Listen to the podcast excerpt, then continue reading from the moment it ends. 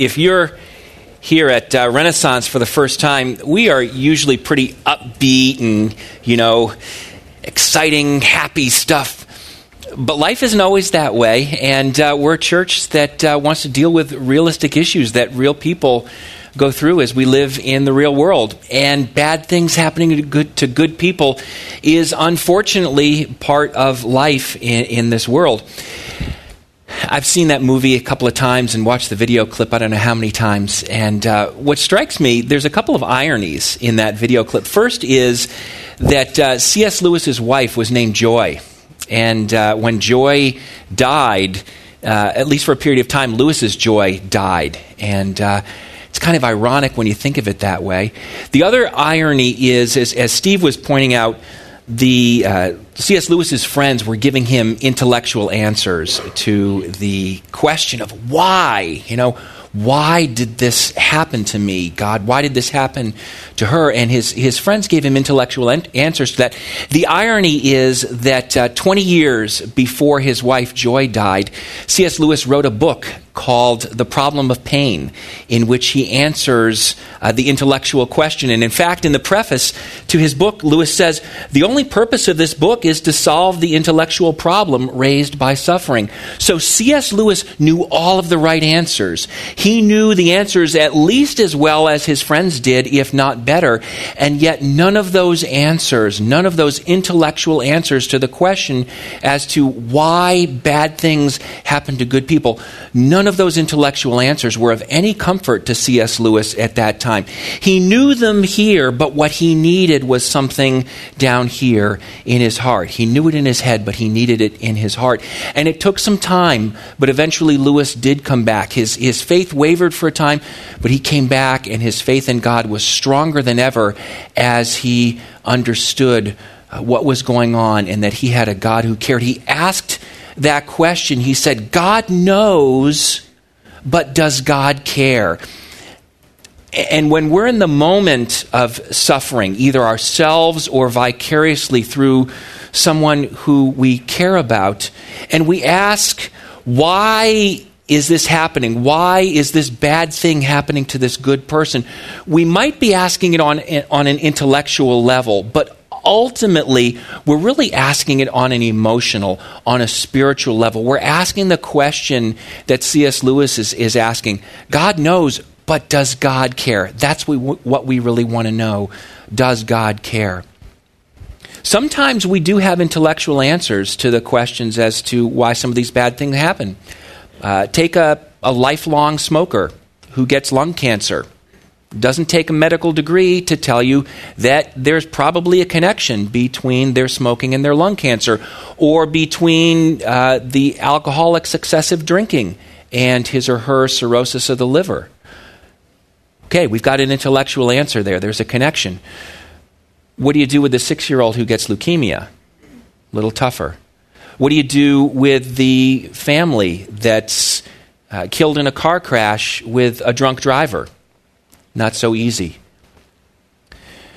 And there are answers, there are intellectual responses to that question. We live in a broken world, being probably the, the main one. Uh, this world is not as God designed it. It shouldn't be this way, and that's part of it. But is there a lot of comfort in that answer?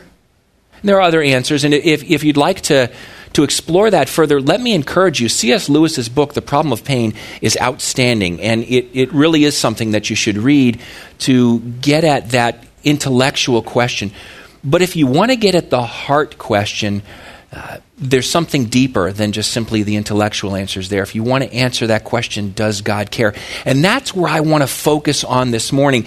That not the why do bad things happen to good people, but why do bad things happen to good people? Why is this happening to me or to this person whom I love? And I want to, to do that by taking a look at, the, at a story in the Bible uh, in John chapter 11, the Gospel of John. John was one of Jesus' closest friends, and he told this story about Jesus.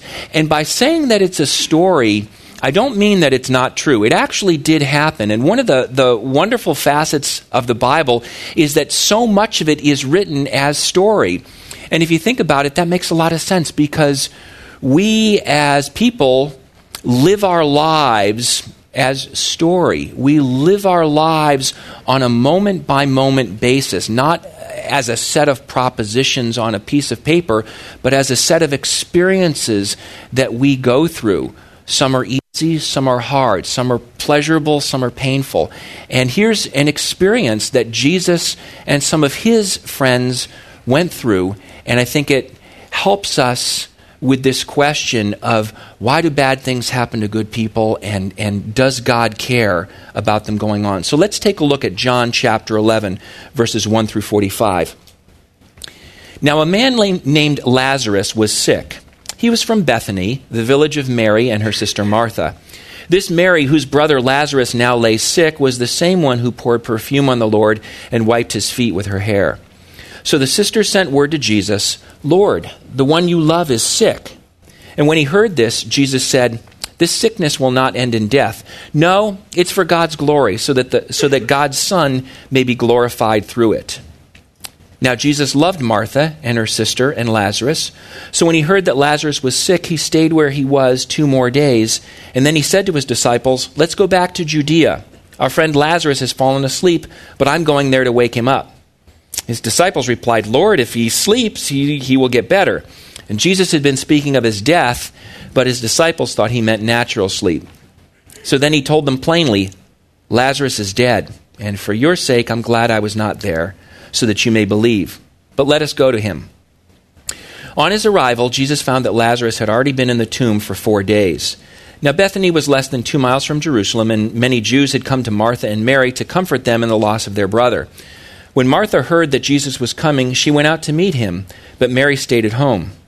Lord, Martha said to Jesus, if you had been here, my brother would not have died. But I know that even now God will give you whatever you ask. Jesus said to her, Your brother will rise again. And Martha answered, I know he'll rise again in the resurrection at the last day. Jesus said to her, I am the resurrection and the life. Anyone who believes in me will live even though they die and whoever lives by believing in me will never die. Do you believe this? Yes, Lord, she told him. I believe that you are the Messiah, the Son of God who was to come into the world. And after she had said this, she went back and called her sister Mary aside. The teacher's here, she said, and is asking for you. When Mary heard this, she got up quickly and went to him. Now, Jesus had not yet entered the village, but was still at the place where Martha had met him. And when the Jews who had been with Mary in the house comforting her noticed how quickly she got up and went out, they followed her, supposing that she was going to the tomb to mourn there. And when Mary reached the place where Jesus was and saw him, she fell at his feet and said, Lord, if you had been here, my brother would not have died. And when Jesus saw her weeping, and the Jews who had come along with her also weeping, he was deeply moved in spirit and troubled. Where have you laid him? he asked. Come and see, Lord, they replied. Jesus wept. Then the Jews said, See how much he loved him? But some of them said, Could, could not he who opened the eyes of the blind man have kept this man from dying? And Jesus, once more deeply moved, came to the tomb. It was a cave with a stone laid across the entrance. Take away the stone, he said. But Lord, said Martha, the sister of the dead man, by this time there's a bad odor, for he's been there for four days. Then Jesus said, Did I not tell you that if you believe, you will see the glory of God? So they took away the stone. And then Jesus looked up and said, Father, I thank you that you have heard me. I knew that you always hear me, but I said this for the benefit of the people standing here, so that they may believe that you sent me. And when he had said this, Jesus called out in a loud voice, Lazarus, come out. The dead man came out, his hands and feet wrapped with strips of linen and a cloth around his face. And Jesus said to them, Take off the grave clothes and let him go. Therefore, many of the Jews who had come to visit Mary and had seen what Jesus did put their faith in him. We live in a broken world, and Jesus, when he was on the earth, lived in, in that broken world. And we have evidence right in the passage that we looked at. Jesus' friend Lazarus died, and there was pain, uh, emotional pain, and loss, uh, suffering among his friends and his, his loved ones. Um, and, and we get sick. Sometimes people we love uh, die, and eventually each of us will die. We get sick, uh, we lose our jobs, uh, our relationships can become strained uh, and broken, whether it's as seemingly mundane as seasonal allergies or whether it is as devastating as losing someone due to cancer, whether it's as close as our family members or whether it's as far away as what's going on over, say, in Iran or Iraq or Afghanistan, halfway around the world, we're reminded every day of the fact that we live in, in a broken world. And that's not the way that God created it when God created the world, it was perfect, it was good. Bad things didn't happen to good people. People didn't get sick. People didn't die. Relationships didn't break. People didn't hurt one another. There was no suffering and there was no pain uh, and, and there was no sorrow. That's not the way uh, that God designed it to be. And in the story that we just read, we have that evidence of the broken world. Um, Lazarus becomes sick and he died.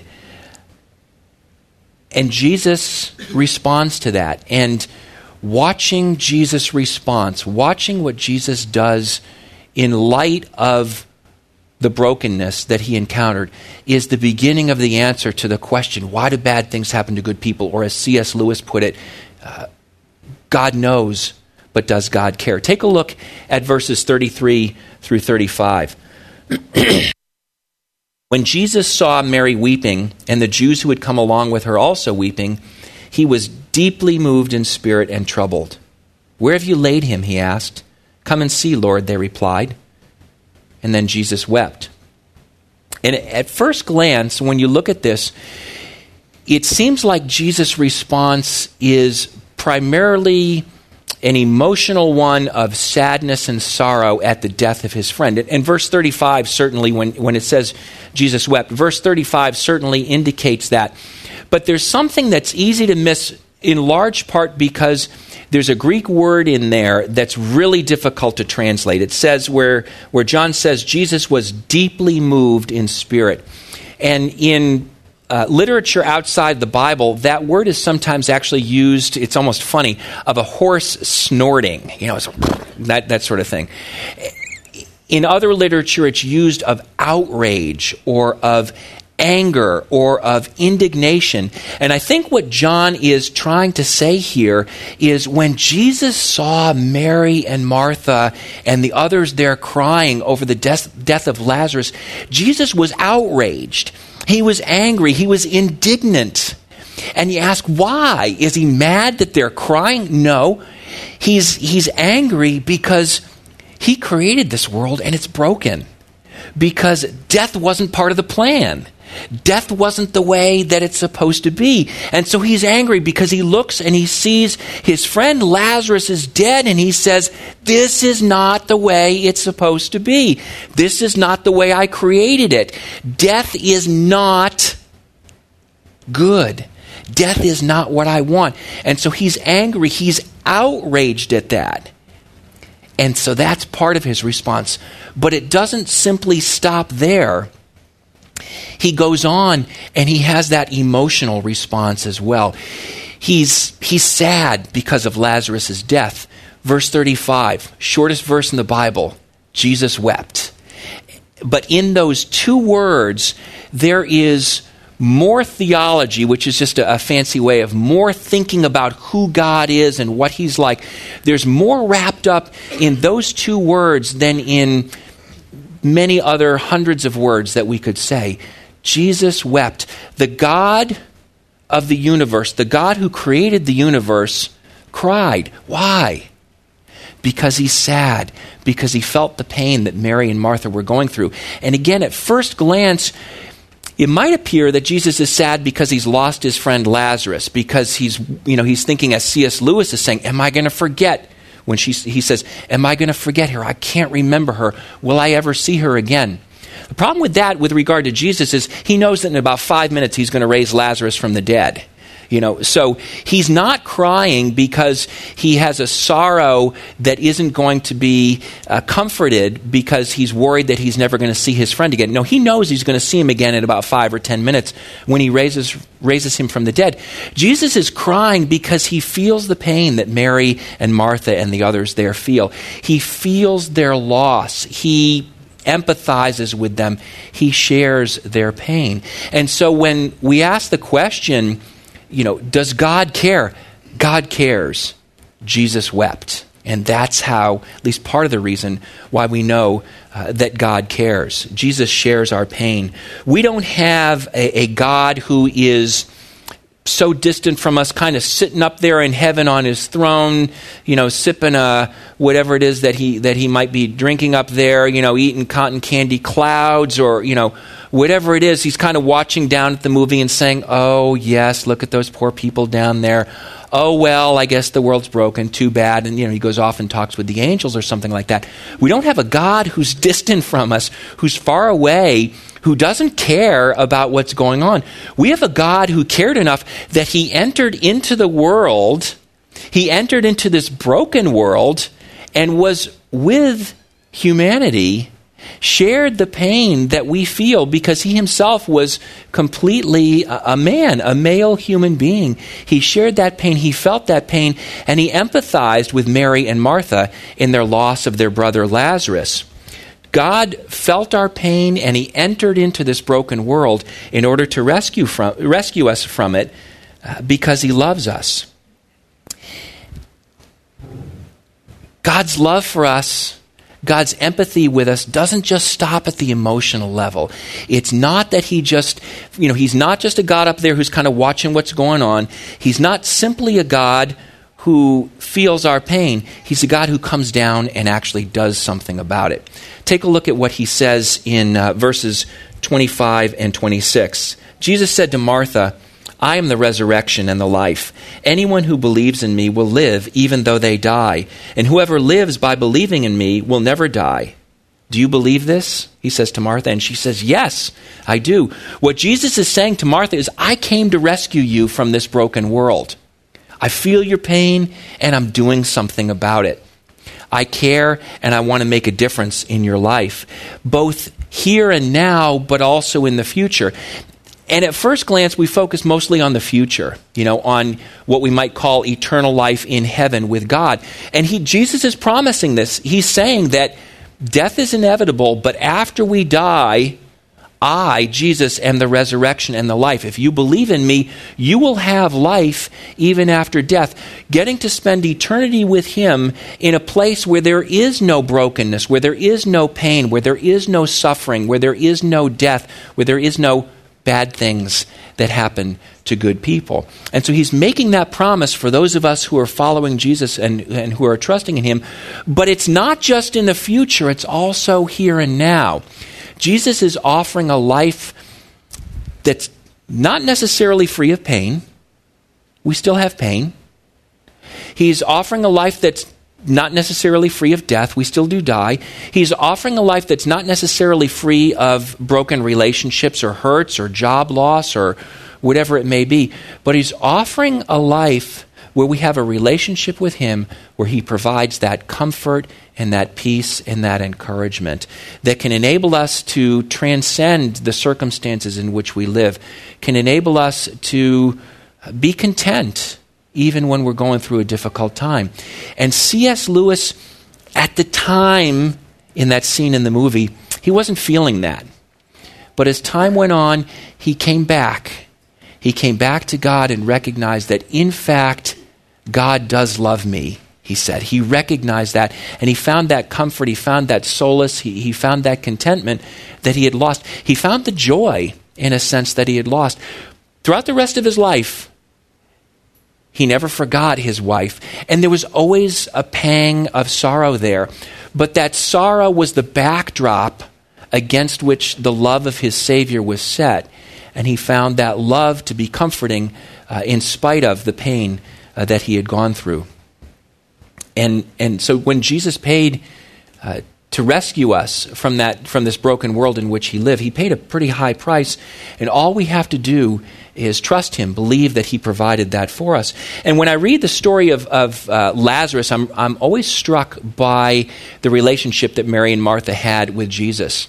Do you notice that a couple of times they said to him, Lord, if you had been here, my brother wouldn't have died.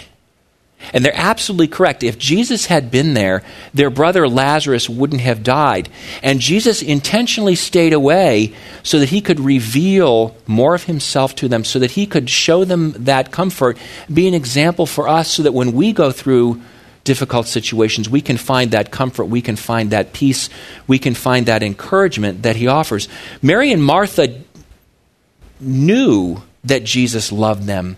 They knew that he cared for them. Why? Because they had spent hours upon hours, days with him. Jesus often visited them at their home. They hung out together. They spent time together. They knew what he was like. They knew that he cared. So when they said to him the intellectual statement, We know that if you had been here, our brother wouldn't have died, it wasn't shaking their fist at him. It was saying, you know, we need that comfort. We want that help because we know that you're bigger than death so provide us with some comfort. He provided life for their brother, and he provided them with the comfort as well. And he offers that comfort to us also.